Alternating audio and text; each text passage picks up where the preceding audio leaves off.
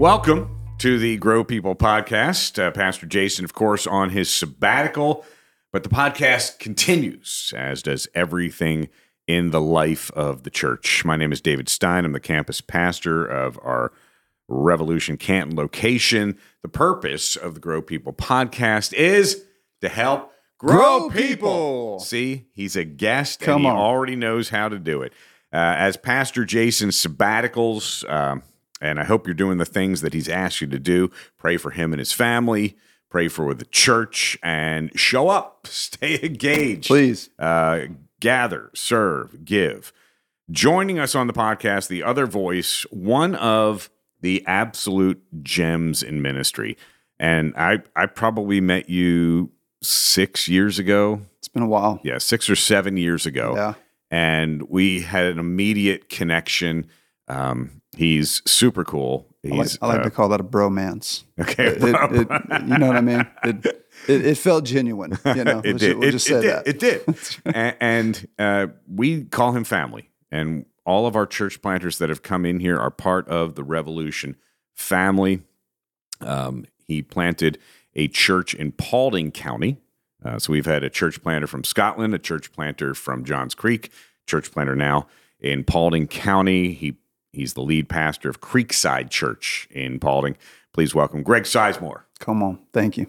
Uh, your hat game is the first thing we have to talk Oh, about. let's It- go. And, and I noticed that right away. You know, Okay. we we did have this connection right away uh, when our church planting network would get together, and and that was six or seven years ago when Pastor Jason was just taking me places and saying, "Hey, this we don't know what your path is, but here, hang out. We have lunch."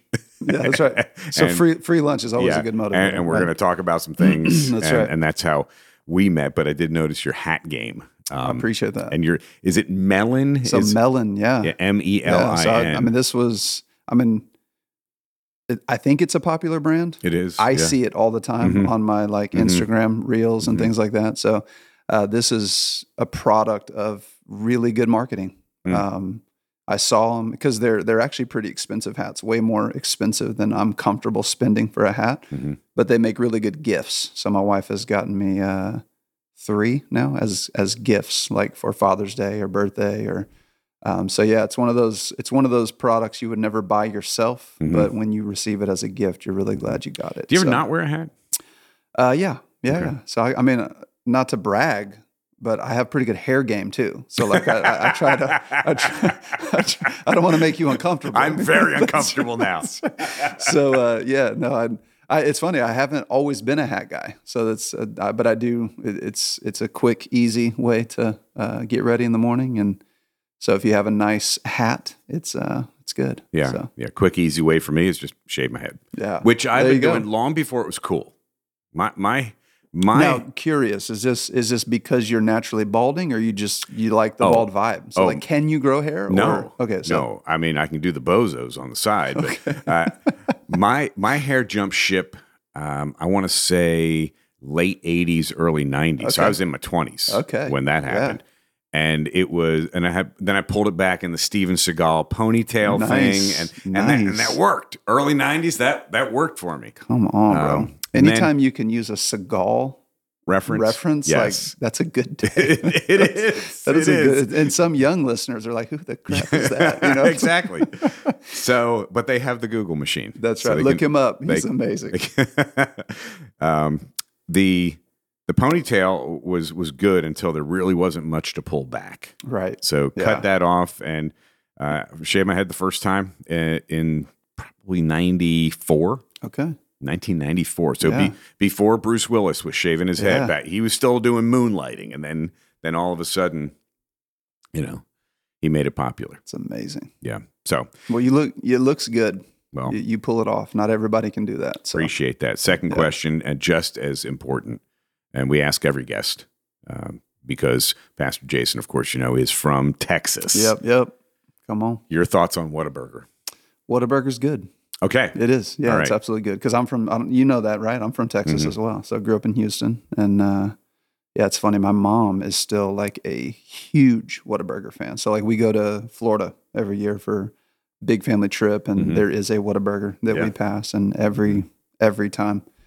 Doesn't matter. She's going to get a Whataburger. Doesn't matter what time. Sometimes she'll get it and then not even eat it then take it back which it's still about an Mm-hmm. hour from the condo so it's still like cold and soggy but she still loves it you know what Oh, i'm saying but yes. no Whataburger's legit it's Yeah, good and then there the- actually is one not far from us now somewhere Yes, I, there- I passed it the other day There's one in Woodstock. shocked. There's yeah it one woodstock in, that's there's one in. Kennesaw. oh maybe it was kennesaw that i saw Yep. but yeah i was shocked to actually see one Yes. so It's on Chastain. yeah yeah growing up thought it was a water burger Mm-hmm. and then figured out oh they're actually saying what a burger like Yes. it's an actual phrase Yes, they So, are. yeah Not yeah. not like water buffalo from the Flintstones. Right, right. Completely, completely different. But so, have you had a Whataburger burger? How Oh, about oh, you? I have. So, are you a fan? I think it's very good. It is good. I think it's a. I Yeah. I think it's a good burger. It's kind of uh It reminds me of like a Sonic burger a Yes. little bit. Kind of has that same same vibe, which is yeah, a, and I spent burger. seven years in Los Angeles, so every little is better than In and Out. I, I don't, I don't like comparing burgers. sure. Yeah, Um, now, I, for fast food burgers, Whataburger, In and Out, Right. Tommy's Burgers in California, Yeah. they're all very good. yeah, Um, it's not as good as Shake Shack. yeah. Have you had a Shake Shack? I I don't think so. Is that- Oh. where's this at? Oh, there's Where's one. Shake there's Shack? there's one in Roswell. okay. So do yourself a favor. Yeah. Head head on out to Roswell and get All it, right. get that. All right, we've got the important things uh, out right. of the way. Hat game and Whataburger. Um, we're really thankful you're here. Appreciate it. Um, you are you're going to be a gift to. Oh, you already are a gift to our church. But it's so cool to see church planters come in and our people see that their generosity helps fuel the gospel. Yeah. Whether it's in Scotland or in Paulding County, Yeah. uh, because the gospel moves forward regardless of what we do. But it is so important that we fuel it so that more people hear about Jesus. Good. So let's start from the beginning. Let's Yeah. start with uh, we, Greg Sizemore. Um, when did Jesus change your life? What's your Ah, story? man, it's good. Um, so grew up in a Christian home, uh, Houston, Texas suburbs. Mm-hmm. Kid, uh, I was the baby of four brothers. Uh, parents were your typical baby boomer uh, generation, both full time jobs. So we were kind of latchkey kids, raising ourselves, figuring it out, Mhm. very independent. Um, they took us to church. Uh, they loved my dad loved evangelism. Uh, he was one of the you know they called it soul winning back in the Mhm, day. He yeah. was one of those trained soul winners, and um, so yeah, I had a really pretty normal childhood. No no drama, no trauma. Uh, but I do remember. I mean, I was young. I think it was. I, you know, I don't have like the date. Um, but I mean, I was six or seven years old. Uh, remember literally hearing the gospel preached. Um, it was very clear in that moment. Um, Jesus makes sense. He sounds like a cool guy. Um, sounds like he actually does love me. The fact that he would come and live and die for me, and it was this recognize that you're a sinner. Here's the penalty for your sin, and you know you have a choice. What do you do? And I just Yes. remember, you know, I'm a very logical person. Even as a six, seven year old, I was like, okay, there's there's a crossroad here. I probably should should make a decision. And Mm. grew up in the independent Baptist world. So just as I am was the the closing line, and they're going to sing that over and over until you respond. And so- Okay. All right. so no, but I, I did. I had an altar call moment going forward, not really knowing why, but you know, feeling this Mm. Holy Spirit conviction of like you're supposed to call upon the name of Jesus, and so I did. And I remember, um, you know, it's funny. My brother, he's quite a bit older. My brother Bill, which you know, you know, Bill, he's he's a pastor out in uh, the in Paulding County as well. But he was uh, he was quite a bit older. So I was he was graduating high school right when at this time. So we're like 12 years apart. And I remember going home, I think it was a couple days after kind of that moment that I would call my conversion moment. I remember having a conversation with him, just like, you know, Bill, how do I know that I know that I know? You know, kind of thing. I was really wrestling with this, Sure. like, is this a one and done thing? Or like, how do I, how do I know that I'm saved? And Mhm.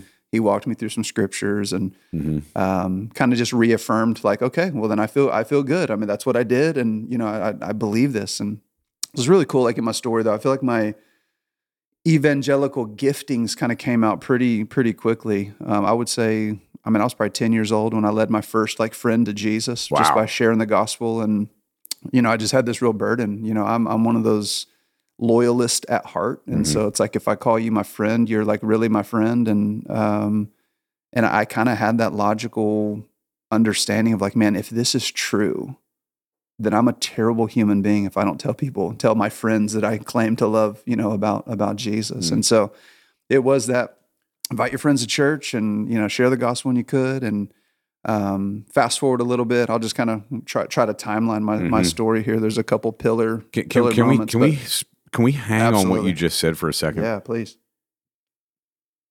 If this is true, I am a terrible friend if I don't tell my friends about Jesus. I, I, I want that to resonate. yeah And I think the older we get and the more afraid we are uh, falling into the fear of the approval of man, yeah it is more difficult to tell a friend about Jesus because of what they're going to think about us. yeah yeah But that statement of if good. this is true, I'm a terrible friend if I don't tell my friend. yeah yeah That's And good. That's just how I felt, and I mean, I still feel that way. Mm. You know, I, Yeah. I remember hearing uh, one time. I don't, I don't know, it was an interview or, or something, but it was a Christian like interviewing an atheist, and Mhm. they were asking, you know, why why are you an atheist and stuff like Mm-hmm. that, and and the response it's a very popular quote. You've probably heard it, but and I'll butcher it. But he had said something like this: that the reason I'm an atheist is because I know a lot of Christians, and if I believed what they say they believe then I would literally crawl on broken glass across the entire nation and tell as many people as I could about it. But I don't see that happening. Hmm. And it was one of those just like, wow. Yeah, you know what I mean? Like Mhm. that's that's that's heavy. It's like if we if atheists are looking at us and saying, if you if I believed what you believe, my life would look radically different. Mhm. Like what a convicting reality for Oh. us as believers Abs- to, to look in the mirror and say, wow, does my life and my actions reflect what I claim that I believe? yeah, most non believers are not believers because of believers.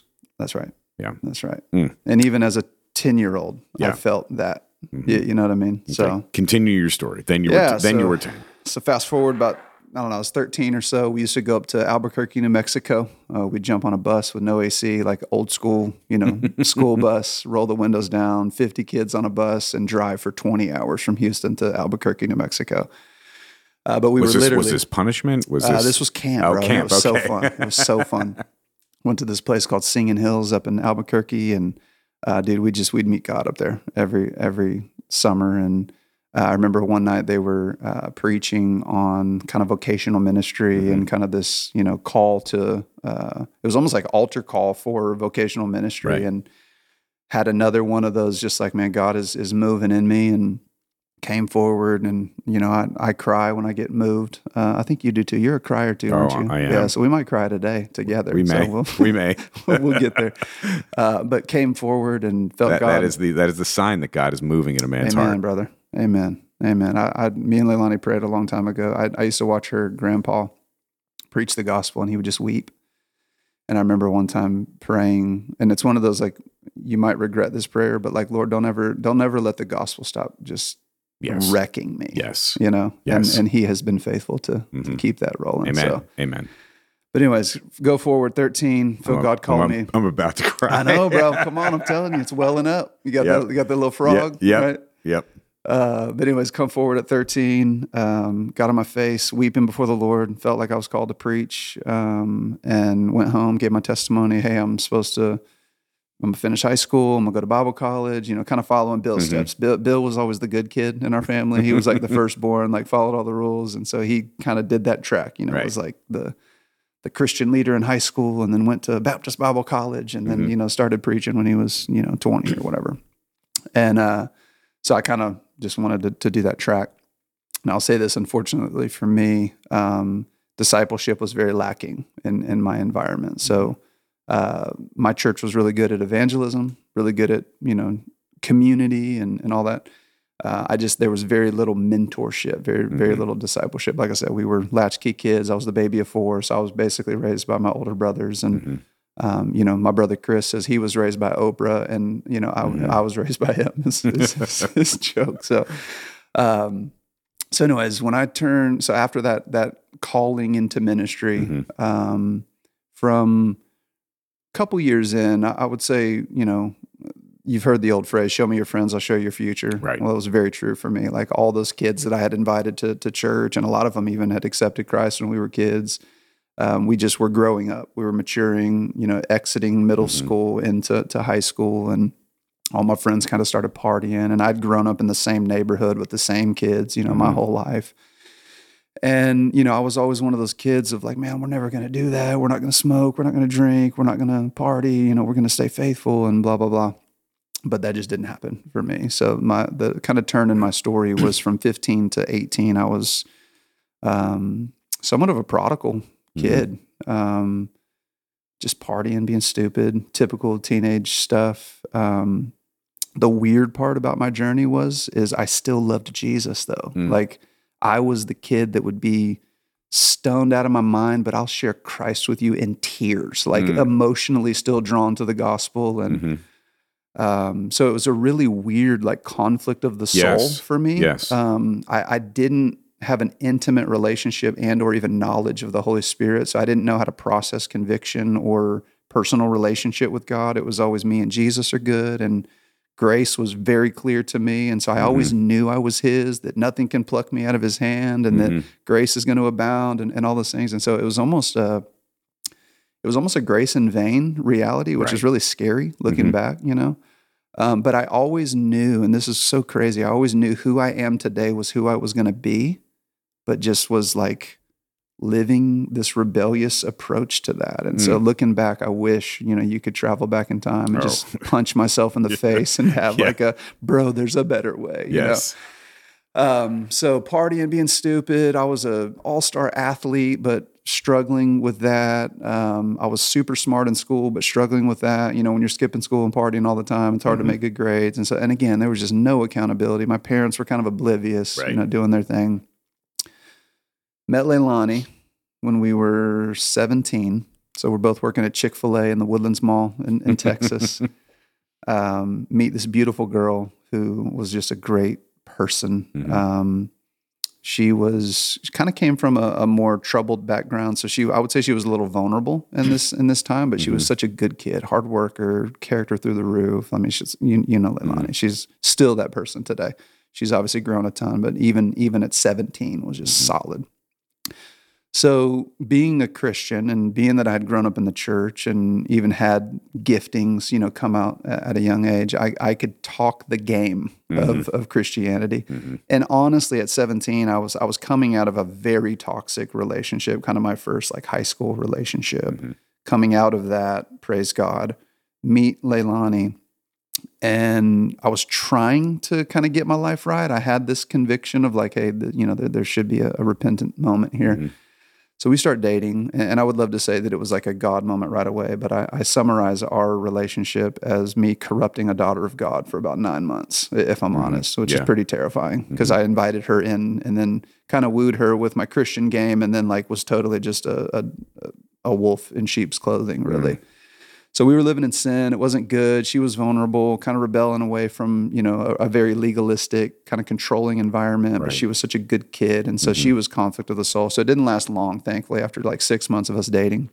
She was like, Hey, you're cool, but if this is where we're going, then I'm out. Like, Mhm. and, and it came out of her mouth, choose me or choose the world. And I'm like, oh crap, you know, like, Wow. and I tell people all the time, praise God, she was so much prettier than the world. So it was like really, it was a, a really easy uh, decision. Plus, the Lord had already been. It's like, okay, all right, I've got something to lose now. So like, you know, make make some decisions. So we literally stopped partying. Mhm. Uh, had a real just like repentant moment of we believe some things and we're living total opposite of that. Like Mhm. what happens when we just get in line with what God is wanting to do. So May 3rd, I turned 18. This is back in 99. Mhm. June 1st, we get married. So I'm like 30 days 18 in this like God convicting, repenting, we're living in sin, get your life right. So marriage just made sense. We were playing marriage already. Sure. So Yeah. hey, what does it look like Yeah. to, to just like do it for real? So we eloped at 18, um, had no idea what we were doing, had no money, didn't have real jobs, had, you know, really, really nothing going on. So other than God was moving and uniting us together. And so we get married. Wow. Yeah, we get married at 18. That was a big, like, pivotal moment. Um, I'll, I'll give a short of like the next 10 years because it was, a, it was an interesting thing. So we we committed back to church. Um, I actually started selling cars at 18. Mhm. Uh, became very successful very quickly. Mhm. Um, ended up for this little mom and pop store I was at became the largest independent dealer in the country. So like I was I was bombarded with just success and the American dream and for that next like decade I was just killing it, you know, in the secular world. We were going to church, but I was grinding away, you know, in the retail world. I'd gone off to finance school and like was in the finance back end, you know, retail of the industry and all this. And started really just um idolizing success. Mhm. Um, so I was running really hard after that. Now we were going to church. One thing I do, so so evangelism, I mentioned my, my dad was passionate about, and my mom, and generosity. Those were the two things. If I had to mark my parents, it was Mhm. generosity and and evangelism. So praise God, they taught me that. That was the one thing I just naturally was discipled in because I watched them. So we were in, involved in our church. I was making a ton of money you know, in my young 20s, I was probably one of the biggest givers in my church because we Mhm. were like legit tithers, 10% of gross, like we're, we're given our first fruits. Mhm. And I really believe that that was God's hook for me to Mm. keep my heart engaged. You know, Mhm. when you think about the treasure principle that your Yeah. your heart follows your treasure, that Yeah. was such a grace of God that that that I was giving and didn't even really know what was happening internally because of that. But it also became a little bit of a crutch for me. It was almost a justification of all the uh, materialistic decisions I was making. Right. You know, it was like in my pride, I felt like, oh, God is blessing me to make all of this money so that I can fund the kingdom. Right. I was. I was going to be one of those guys, Right. like a, a sugar daddy Christian. You know, Uh-huh. like I'm going to Mm. fund the the kingdom instead of actually do it. Right. Yeah. And so fast forward to uh, mid twenties, top of my game, making tons of money, a couple hundred grand a year in my mid twenties. Like you know, we're saving and we're Mhm. doing all the the right things. We were always really smart with our money and you know investing and saving and giving and all that stuff.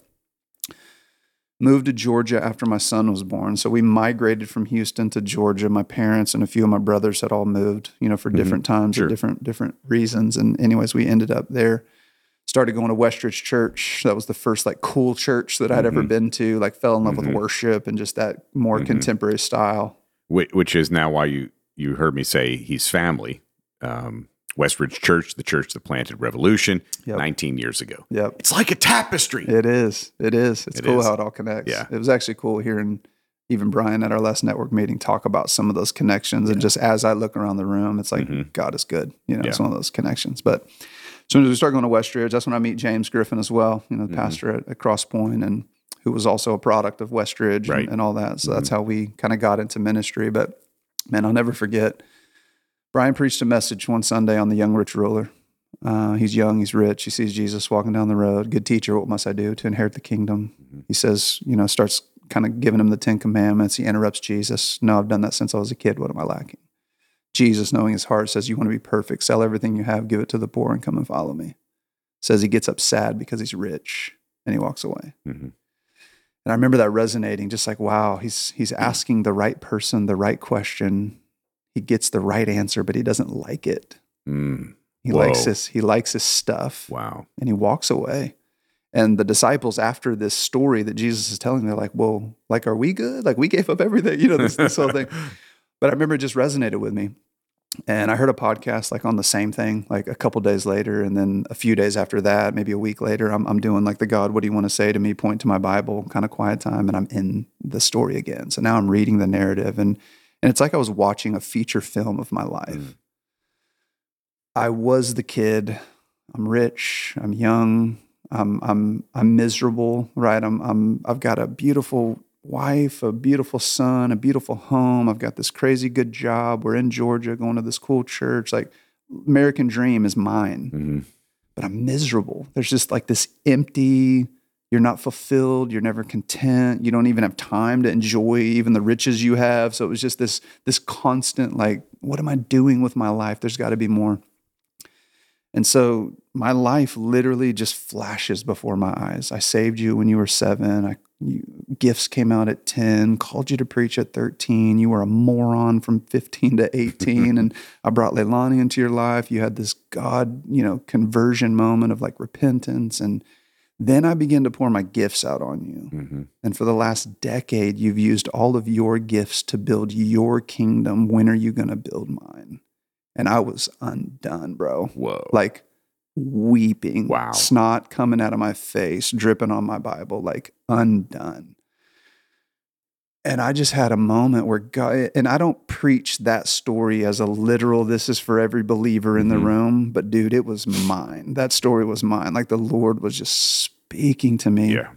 I wiped the snot off my face and walk into the Here the kitchen. tears. and, and I and I and I tell my wife, like, this is gonna sound crazy. And I always tell people I walk into the kitchen and I have the, the it was a really nice kitchen. hey babe, we're supposed to sell everything we have and follow Jesus. And she's like, What the heck are you talking about? Like at first, her Yeah. first response, like, what are you what- like, are you okay? Because I'm like wiping tears out of my face. She's like, dude, you good, bro? Like you breaking down on me?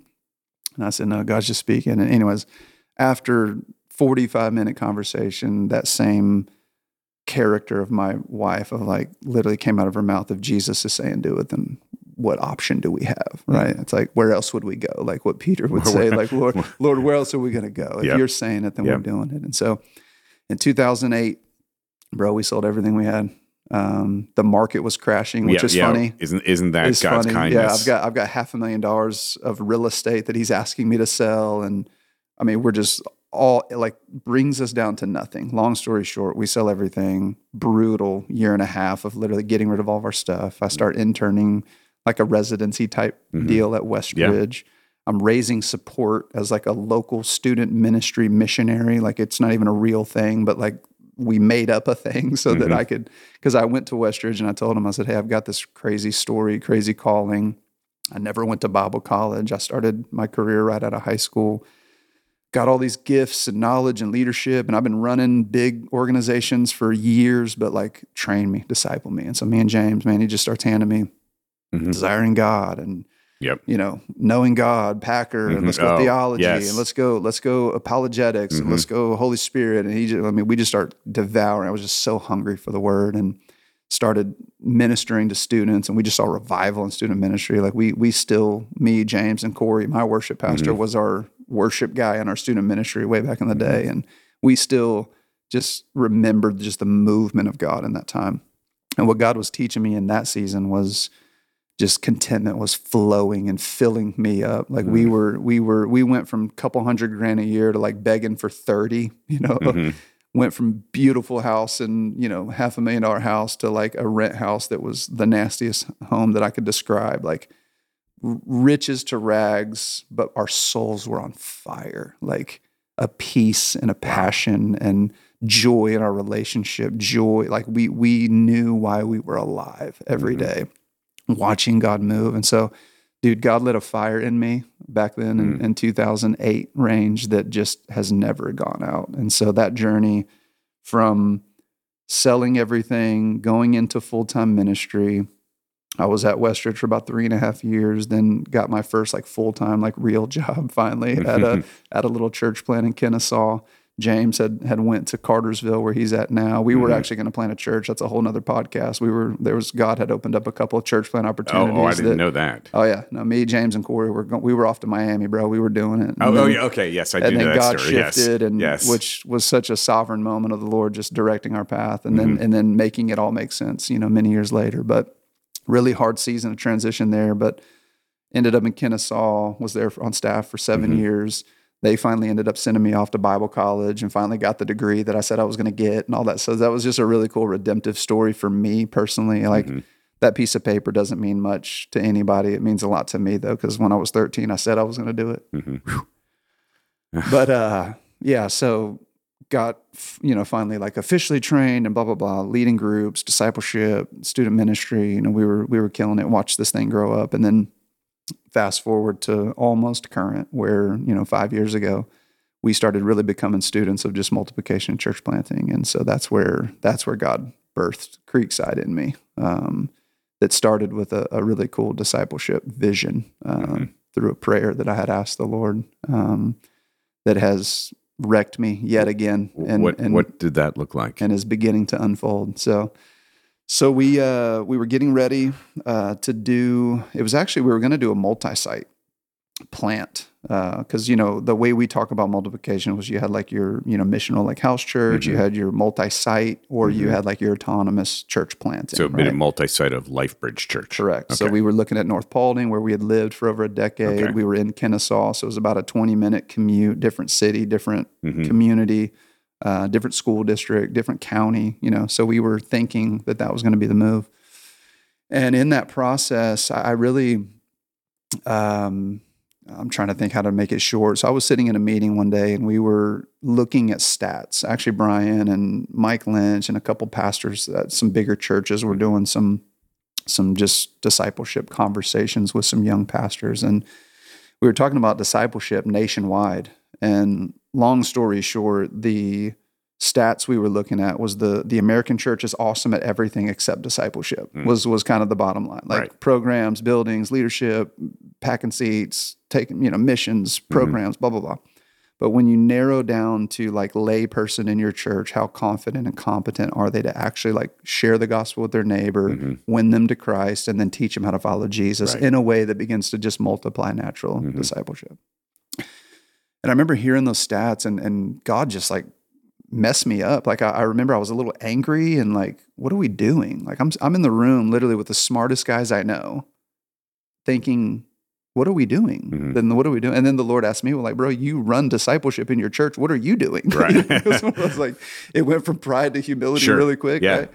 And I was like, well, Lord, you're right. And so Mhm. I, I prayed a prayer that day, leaving that meeting. I said, Lord, if I'm going to start something, what is this was the prayer? What is every Christian on the planet? What do we need to know?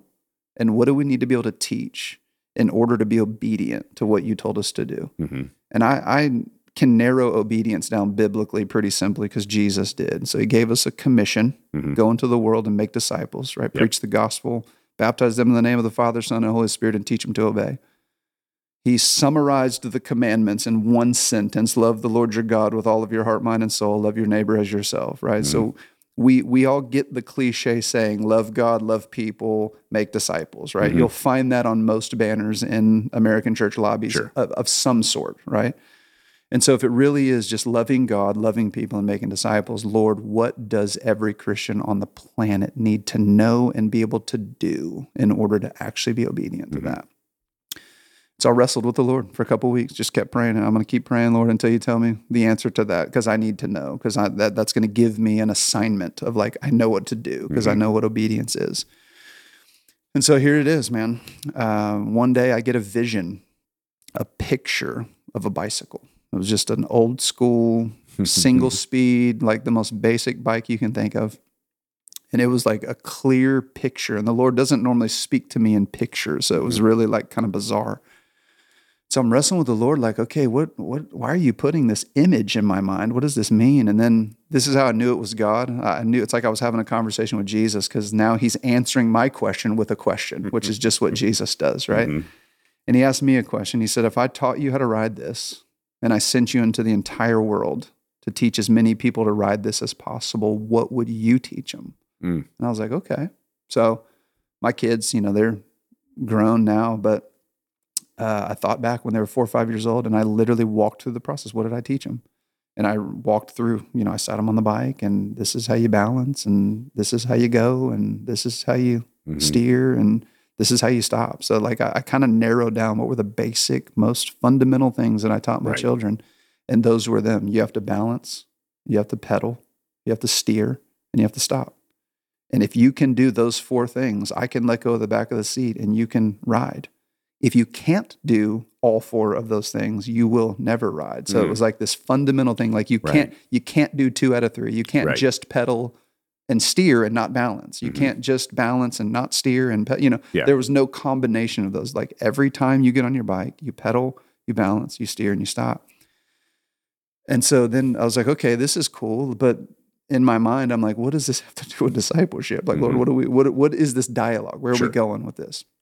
And the the content just started to flow. I call it a Holy Spirit download because I'm just not this smart, Mhm. and I needed the Lord to give me like fifth grade level knowledge of what this is going to look like. Because when I prayed that prayer, I didn't say this earlier, but I also said, what does every Christian on the planet need to know and be able to teach? But also, my son at the time was going into sixth grade.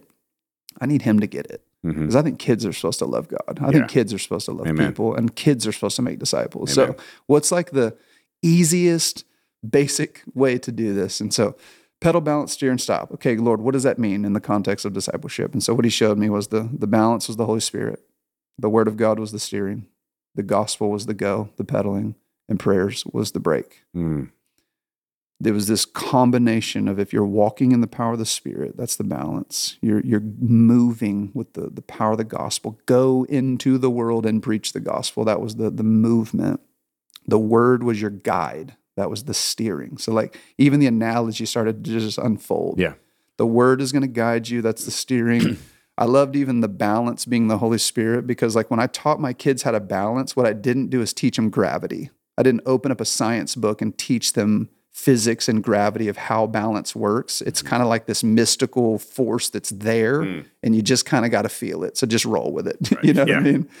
So the, the spirit was the the balance the gospel was the go the word was the the steering and then sometimes you got to slow down. Sometimes you got to stop and that was the the prayer piece. And so for me it broke down into three parts right after this. So i see the bike i see the balance pedal steer stop then it was gospel holy spirit word of god prayer and then it broke down into three parts where it was you you've got to know some things about these elements. Mhm. then you got to begin to experience these things and then once you've experienced them you'll teach those things because you are always going to teach something that you've personally experienced Right. with much more passion so it's not just knowledge transfer you can't skip the experience piece you actually have to practice right so then it was just this idea of okay if every believer on the planet if we're walking every day in the power of the spirit we're, we're abiding in the spirit we're devouring god's word we're gospel ready at all times and we are prayed up Mhm. bro we'll change the world Mm. like that's all the disciples did. They walked in the power of the spirit. They were people of prayer. They were having gospel conversations and they were teaching the word. And so for me it was like okay if i can look across the crowd and all of my people know how to ride and they know because most of us especially listeners if you were a kid and or a parent we all have the ability to teach a child how to ride a bike. Like Mhm. most of us have done it Mhm. right so there is no excuse of like oh i'm not gifted or i'm not an evangelist or i'm not a preacher or i'm not a like no i'm saying fundamentally teach a kid how to ride a bike You don't have to be Lance Armstrong. Super simple, right? And then I love the cliche saying it's like riding a bike because something clicks the moment you put those elements together. Mhm. The dad finally lets go of the back of the seat and they take off. And then, like, from that moment on, for the rest of your life, something inside your body clicks and you just know how to do it, right? But what's really cool is, is when I taught, so then I was, I was thinking about, like, as I was watching my kids learn how to ride their bike, well, you look out the window a couple weeks later and they're flying down the hill. They're doing bunny hops and wheelies and jumping curbs and doing all kinds of advanced things that you didn't teach them how to do. Right.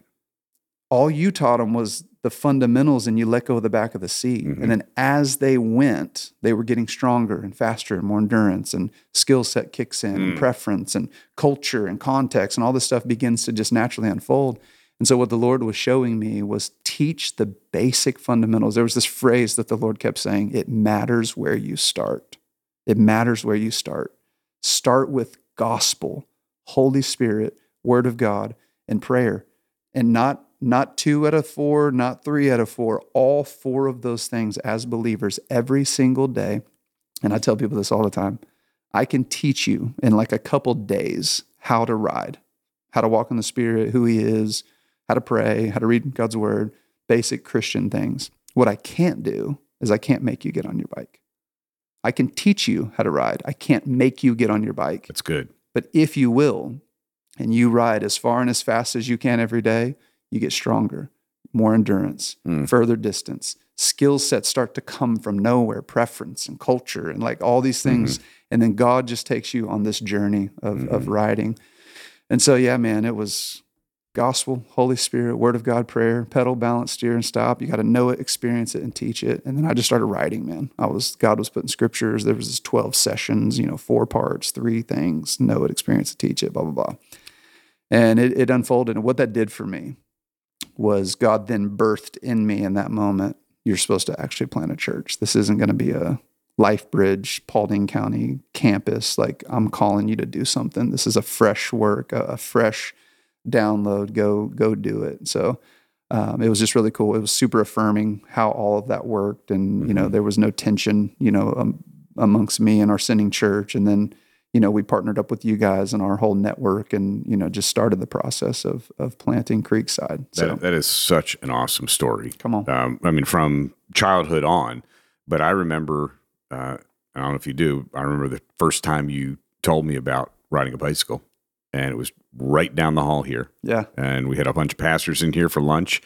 And afterwards, you know, in that connection that we had, yeah, um, you shared that. And I want to encourage you.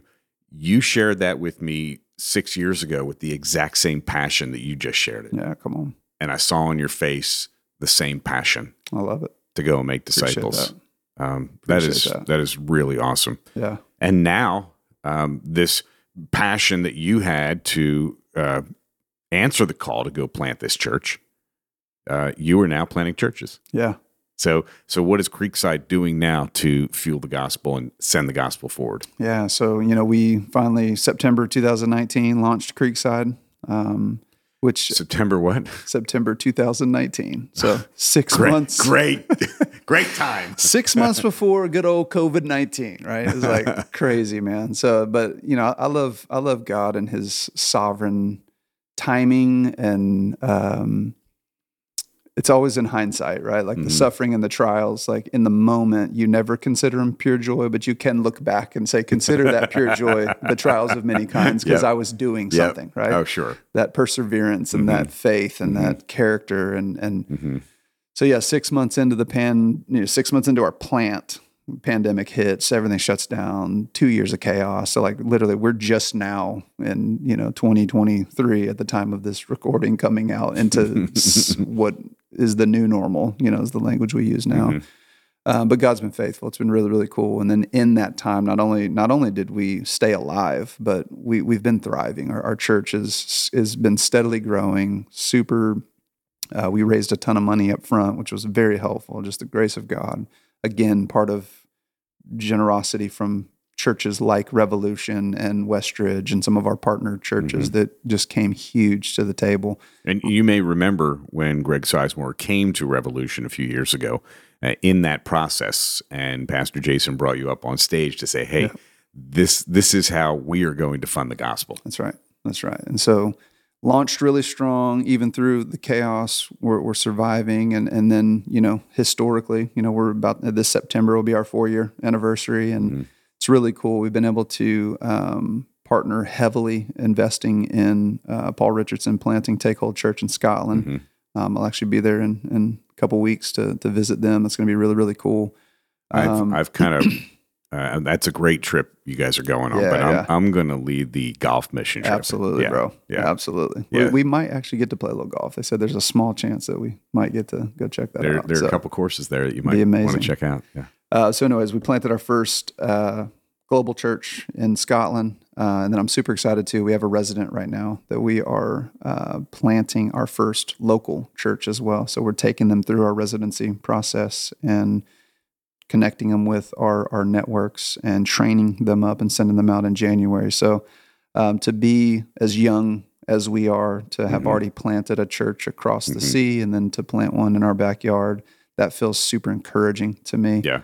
Um, and that's what we've felt as you and uh, Chris Renfro have been in here and Paul Richardson, each each with this moment of, hey, even before well, Chris Renfro, even before they had a building, they had planted two churches. Yep. Uh, Paul Richardson, opportunity to go be a senior pastor at a mega church in Huntington Beach, California, and saying, "No, I really feel God is calling me to be a missionary and raise yeah. my support yep. and go to." Scotland, which is one to two percent evangelical. Yep. Yeah, it's gonna be amazing. Yeah, it's gonna be so. And, cool. and so, very encouraging that a young church plant is planting churches. So good. And, and that and that is our heart here at Revolution. Yeah. But it's so good to see it in action. Yep. And yep. and I'm moved and provoked by that. So thank Amen. you. Man, Thank you. So I know you just got back from Africa, Yeah. um, and you were able to do something that God birthed in you Yeah. through that prayer of what do you want Christians to know? man that it was it's so cool I, I think back so whenever i was having that what i called a holy spirit download i remember sharing with you and a couple of other people there was a guy by the name of matt warren. He was at the time the missions guy at crosspoint Right. you know which now he's leading a, a ministry called efi um, that we're partnering with as well. So we've got a couple other missional partners that we're helping fund as well where they're just teaching and training. Um, so i'll get to go to africa again probably with him to do some stuff. But there's a woman in our church. Uh, oh, I brought up Matt for a reason. Um, we were sitting down having breakfast, and I remember uh, just a prophetic word that he had for me. And I don't, I don't know if he knew it was prophetic, but it was super powerful in the moment. I, I shared very similar to how I just shared with you, just the walking through how the whole bike thing Mhm. came. And he looked at me, and he was almost like giddy, excited, like it was awkward. Like actually, like I could feel his excitement, and it was actually awkward. And he looked at me and he said, "Listen, man." Write that book, Making Disciples. It's like riding a bike. Plan it out. Gospel, Holy Spirit, Word of God, prayer, know experience, teach. Like I mean, just just write that down. Make it super simple.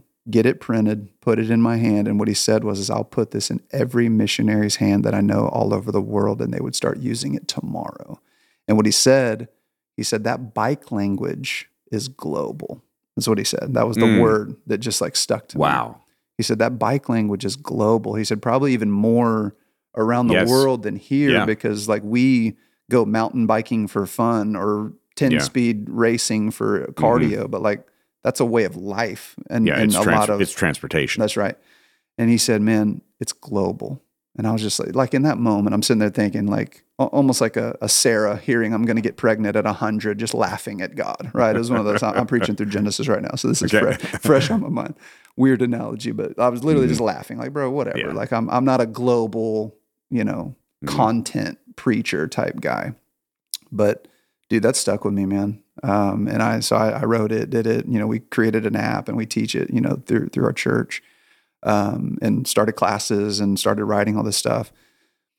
But then an opportunity came up. There's a woman in our church uh, that started a ministry called Lydia Circle, where they just do basic evangelism for women in Malawi. It's kind of their main Mhm. main area in the central, kind of east east central uh, Africa she comes to me. She went through my bike class and she comes to me and she said, Hey, I love this material. Could I share this with some of our pastors? And I was like, Of course, you know, Mhm. share it. And so she shared it with her kind of on the ground missionary there. And they then a couple weeks later said, Hey, could we take this material? Could we translate it into our local language? And can we start teaching this? And I was like, Of course, like that's amazing, you know? So we actually funded that. You know, they Mhm. needed it was like I don't know, fifteen hundred bucks or whatever. Here's what you need, and they could print it really cheap. And so they they made the books, making disciples. It's like riding a bike. Took all the material, made a little twelve chapter book that. So like, there's a African version of this book that I've yet to produce in America yet. It's just a digital app that was just easier, right?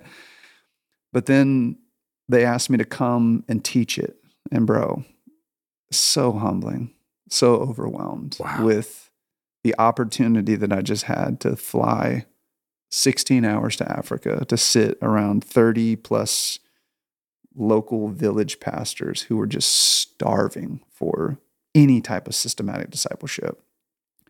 We're in this little city called Salima, which is on the north side of Malawi, which I didn't know this, but it's like the bike capital of Malawi, right? I had no idea.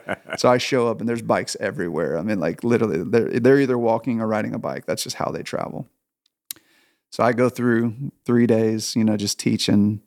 Um, man, I think I preached like eight times in six days or something, but just walking through all of those Mm. fundamentals. Who is the Holy Spirit? What is the gospel? What is the Word of God? What is prayer? And then how do you experience the Word and experience the Spirit and experience the gospel and so on? And then how do we teach it? How do we how do we learn how to ride and teach people how to ride? You know, I can teach you how to ride, but I can't make you get on your bike. You know, Right. type challenge. And dude, they ate it up, man. It was it was so good. It was so so good to just get to to see a prophetic word at a little biscuit shop five years ago, just literally unfolding, you know, in, in front of my eyes. And they were just loving it. And it was really cool. Um, not only was the teaching really cool, but they they also do some evangelism training. And so, what was my favorite part of this trip wasn't the teaching of the bike, although that was humbling and cool.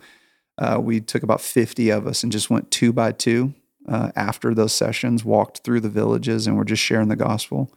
Bro, we saw 300 people come to know Jesus in Wow. three days. Amazing. Like, I personally got to lead like 30 people to Christ. Like, no one said no, bro. It was like oh man. overwhelming. dude. When when there is a hunger like that, That's right. and I mean, you talk about the the harvest is plenty. Well, it's funny you said that. That was the words that came out of the local pastor. He, so we're in his backyard, literally in the backyard of of the church um, building where where they gather. He said, "Man, I miss this kind of ministry." And I'm like, "What do you mean?" He said, "I, I miss just going out in the streets and sharing the gospel." Like, he and he quotes. He says, "the The harvest is plentiful, but the Mm. workers are few." And it was a really cool moment for me to see the pastor being challenged. Like, Mhm. bro, we're in your backyard, and 300 people just said yes to Christ. Like, we didn't have to travel far, you know?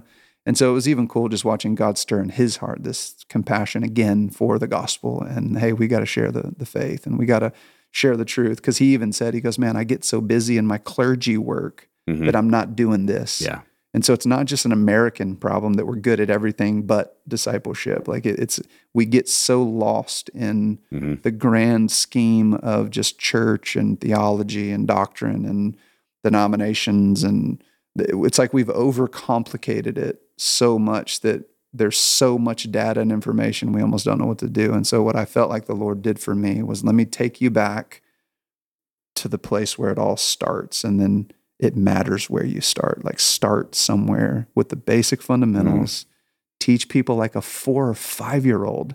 They'll grab it. Mhm. And then if you'll inspire them to just keep going, man, I'm going to take them places. We're going to travel the world kind of thing. it- it's an incredible story, and I love the simplicity of it. yeah. Uh, it matters where you start. Come on. Uh, the bicycle is global, and if if we have something, if we have the deposit of the gospel in us, right. and we have the opportunity and the ability to shout it from atop the mountain, That's right. how terrible a friend are we if we don't tell our friends? That's good. But if we had the cure for cancer, That's right. oh, we'd be all over Facebook. That's right. Well, we have the cure for hell, That's right. and That's right. uh, I'm I'm so encouraged and um, There it is. I'm so convicted. Come on. I talk a big game, Mm. and I, and I say I didn't know Jesus till I was 45, and I don't I don't know how much time I have left. Come on. I don't want to play church. That's good. I, I do not want to play church. Amen. It's a work of the Spirit. Mm. It's a work of the Spirit. I pray that every day. God teach us, teach us what it looks like to just be obedient. What does it look like for us to ride tomorrow, man? You know, come Mm. on. I love your heart, dude. Thank you. Love you too. Um, that is uh, the Grow People podcast. And I hope, I hope there was some nugget in there Love it. that you take away. And and what I've heard this summer is that each each of our guests are church planters. Uh, Paul Richardson and Chris Renfro and Greg Sizemore. In a couple of weeks, we'll have Dakota Adair, Yep. who is planting a church in Texas. I love it. Um, each time uh, people have left uh, listening provoked and encouraged. And uh, I thank you for coming and preaching at Revolution Mm. and, and being a part of Pastor Jason's sabbatical. Um, people are asking me all the time, how's the sabbatical going? Um, I get a chance to connect with him and talk to him and text with him. And each significant moment of his sabbatical has uh, been really rich for him It's awesome. uh, whether it's been rest or coaching or marriage retreat or individual counseling. It's it's been a really rich uh, time for Pastor Jason, and I, think it's going to be great for our church. And I can't wait for him to come back and Yeah. And download everything that So uh, that he's heard from God. so important. I love I love that y'all do that for him. Man, pastor's health and rest and Mhm. renewal is so important. So Well, love it. thank you. Thank you for being here on the Grow People podcast. Our producer is Brian Damerow. Uh, Tyler, our intern, is uh, back there. I know he is, isn't he? Keon, our video production expert, uh, is also helping out. Our uh, key grip is not here today, uh, Jakub Pushakovsky. That's actually his real name. The rest are all fake names. Okay, Okay. yeah. So just to just to help you out here, uh, so our our head of doctrine and theology is a theologian. Amazing. Yeah. Good old yeah, Theo. Thea. Thea. Well, Thea. The uh, Yeah, I yeah. got you. That makes sense. Um, our uh, our chief evangelist is Salvation, Salvatore Vation. uh, our backsliding prevention officer, oh, lukewarm. Yeah. Luke's been a big help. Oh, our, our, our translator is Lexicon. Uh, our our lineage specialist is genealogy. Uh, our, you're, you're the best This is one. great. You're, you're laughing at them all. This is great. Our, our director of Swedish witnessing is Bjorn again. My, that's my favorite one. Our, our Reformed theology advisor is Calvinism. Um, our expert on Russian eschatology, Petov Hell. Get it? oh my gosh, Petov dude, Hell. these are great. Uh, our director of holiness is mortification. Um, the uh, staff counselor, um, been a big help, uh, especially this summer, is Les Moody. Uh, Les, Les okay. Moody. Our, our giving coordinator is generosity. Um, our director of tithing is Tim Percent. Uh, Tim Percent. Our nativity coordinator. She's from France but lives in Israel. Bethlehem. Get it? Uh, Bethlehem. She's French. Oh, you Um, yes. the- and- yeah. No, that's good. Uh, our co-pastors of plagues are Manny Locusts and Lance Boyles. oh Um, our eschatology professor from Ireland is uh, Mark O. the Beast. Um, Mark O. the Beast. Uh, heading up our legal policies and procedure department, uh, also from France, Stone Tablet. Stone Tablet. He's very legalistic. Uh, Stone Tablet. It's amazing. Um, our director of communication is Bernie Bush, and and I our just almost spit my coffee.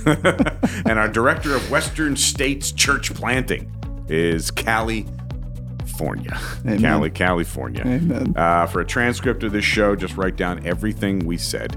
Um, and finally, Pastor Jason's encouragement at the end of every podcast trust God and take a nap. Greg Sizemore, um, what I want listeners to hear from me is I want you today to pray for Creekside Church. Pray for the Sizemores. Pray for their church plants. And when you are being generous, when you are taking that step of obedience and giving here at Revolution Church, just know that you are funding the gospel all over Georgia and in Texas and in Africa with our church plants in Kenya and in Scotland. Man, so good. Thank you.